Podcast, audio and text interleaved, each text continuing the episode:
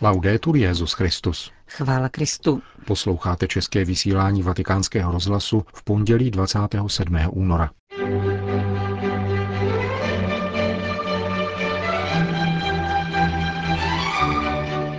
Římský biskup navštívil anglikánskou farnost všech svatých.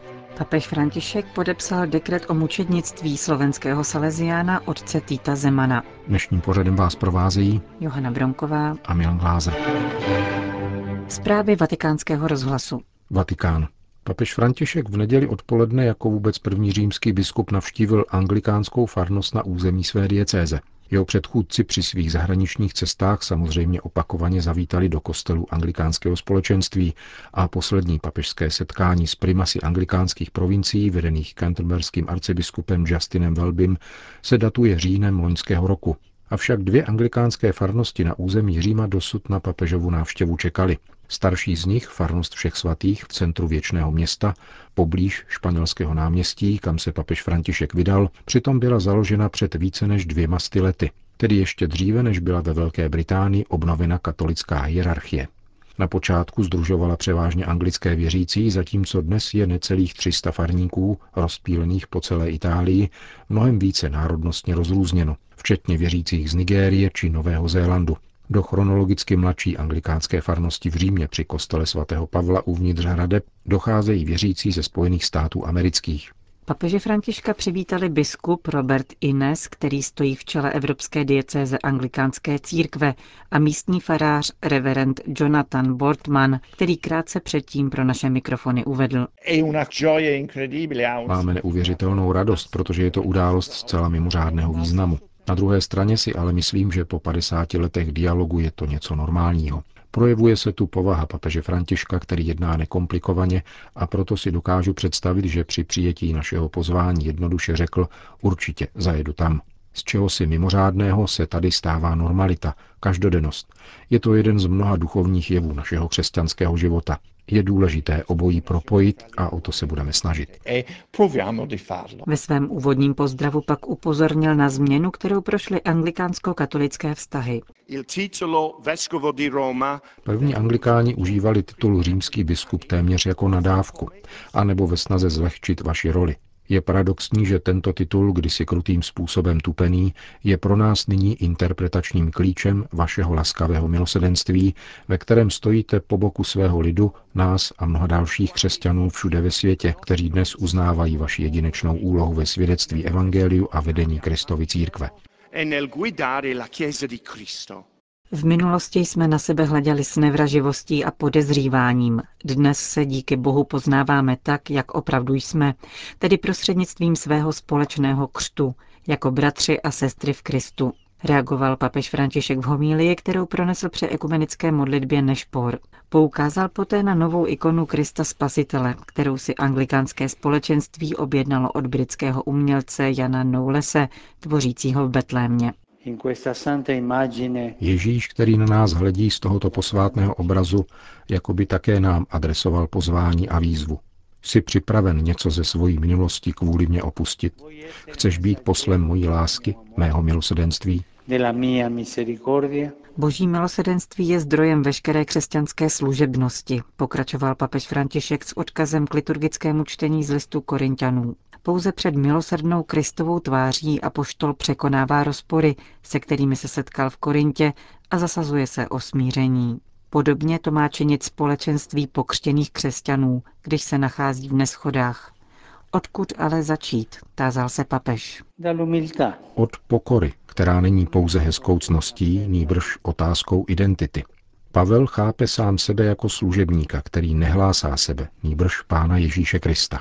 A plní tuto službu, toto služebné poslání podle milosedenství, kterého se mu dostává.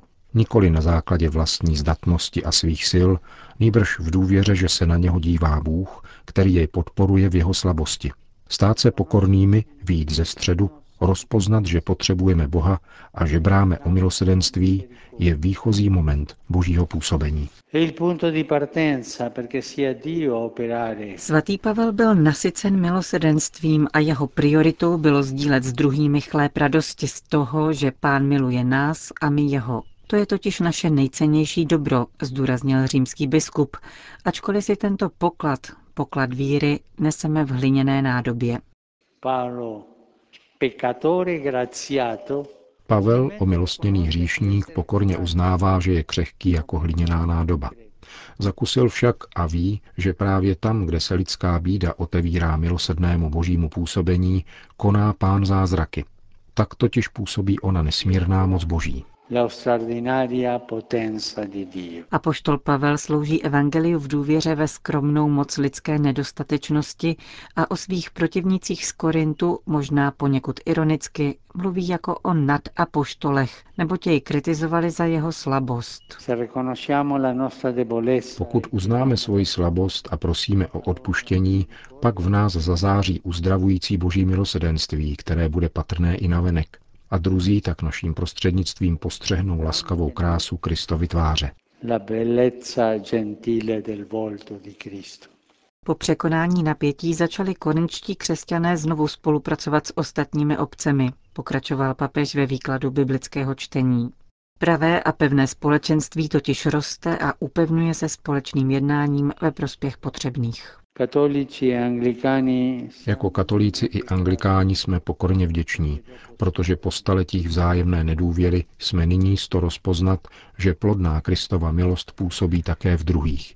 Děkujme pánu za to, že mezi křesťany vzrostla touha po větší blízkosti, která se projevuje společnou modlitbou a společným dosvědčováním Evangelia, zejména různými formami služby.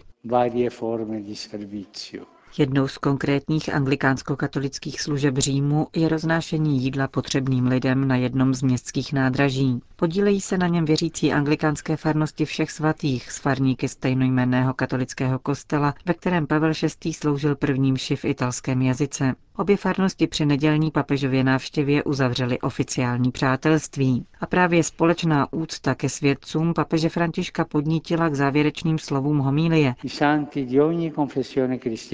Svatí všech křesťanských vyznání, plně sjednocení v nebeském Jeruzalémě, ať nám otevřou cestu tady dole, abychom se bratrsky a společně ubírali všemi možnými stezkami křesťanského putování. Kde se v Ježíšově jménu zhromažďují, tam je On a svým milosedným pohledem volá, abychom se zasazovali o jednotu a lásku. Řekl papež František ve své homílii druhé části návštěvy pak odpověděl na tři otázky, které mu položili věřící tamní komunity. V první vyjádřili lítost nad tím, že mnoho katolíků jen málo zná anglikánskou tradici. Slyšeli snad mluvit o králi Jindřichovi VIII., ale nevědí nic o anglikánských tradicích a o ekumenickém pokroku v posledním půlstoletí. Papež František přiznal, že za sebou máme těžkou historii. Varoval však před vytrháváním jednotlivých událostí z dějin a jejich pasováním na symptomatické prvky našich vztahů. Historická událost musí být čtena v hermeneutice té konkrétní chvíle a nikoli v jiné.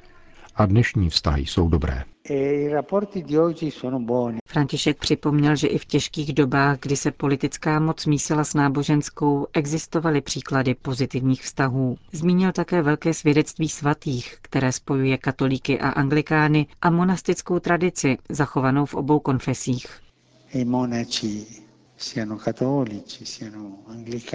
Mniši, jak katoličtí, tak anglikánští, jsou velkou duchovní silou našich tradic. Naše vztahy, a to bych vám chtěl říci, se ještě více zlepšily. A jsem tomu rád, to je dobré. Nedělejme všechny věci stejně. Kráčejme společně, pojďme společně. Pro tuto chvíli to stačí. Každý den má dost svých vlastních trápení. Dodal František parafrází z knihy Kazatel. Druhá otázka polemicky mířila na Benedikta XVI., kterému anglikáni nemohou zapomenout zřízení personálního ordinariátu pro konvertity ke katolicismu. Tento papež prý varoval před ohrožením plynoucím z toho, že se v ekumenismu dává přednost sociální práci na místo pokračování v náročném teologickém dialogu. Podle anglikánky z Nového Zélandu, jež otázku přednesla, se zdá, že papež František preferuje opak, totiž společně kráčet a pracovat, aby byl dosažen cíl, totiž jednota křesťanů. Svatý otec odvětil s tím, že neví, co a v jakém kontextu na toto téma řekl Benedikt XVI. Zdůraznil nicméně, že v ekumenických vztazích je nutné obojí. spolupráce i teologický dialog. Je třeba usilovat o teologický dialog, abychom sahali ke kořenům, v otázce svátostí a mnoha věcech, v nich se ještě nezhodneme. Není však možné pracovat jako v laboratoři. Všechno se odehrává za pohybu, na cestě. Jsme totiž stále na cestě a na cestě probíhají také tyto diskuze, které se týkají teologů. My si mezi tím vzájemně pomáháme. Jeden druhému pomáhá v jeho potřebách, v životě i v duchovní sféře. No? Poslední dotaz se týkal mladých církví na jižní polokouli, které vykazují na poli ekumenismu větší životnost než evropské komunity, jak papež rovněž potvrdil. No? Mladé církve jsou kreativnější. Stejně tak tomu bylo zpočátku i v Evropě. Bylo to období hledání. Když čteme například v Didache o tom, jak probíhala Eucharistie a setkávání křesťanů, vidíme tuto velkou kreativitu. Církev pak postupně vyrostla, upevnila se a dospěla ke zralému věku. Mladé církve mají větší životnost, ale potřebují také spolupráci. Velmi ji potřebují. Já teď například zkoumám spolu se svými spolupracovníky možnost vypravit se do Jižního Sudánu. Proč? Protože za mnou přišli tři biskupové, anglikánský, presbyteriánský a katolický a řekli mi, přijeďte prosím do Jižního Sudánu na jeden jediný den a nepřijíždějte sám, ale s Justinem Welbym, tedy s kanterberským arcibiskupem. Odkázal papež František na návštěvu tří církevních představitelů z Jižního Súdánu, k níž došlo loni v říjnu. Katolický biskup Paulino Lukudu Loro, episkopální biskup Daniel Deng Buljak a presbyteriánský biskup Petr Gaj Lual Marou strávili celé dopoledne v domě svaté Marty, aby papeže informovali o dramatické situaci způsobené boji mezi kmeny Dinka a Nuer, z nichž první stojí na straně prezidenta a druhý podporuje viceprezidenta. Pozvání k návštěvě země přišlo do Vatikánu také ze strany prezidenta Saldy Kýra, na závěr papež František zdůraznil, že církev potřebuje jak životnost mladých církví, tak zkušenost církví dozrálých, což se v ekumenismu projevuje hloubkou teologického dialogu. Je pravda, že ekumenismus v mladých církvích je snadnější, to je pravda.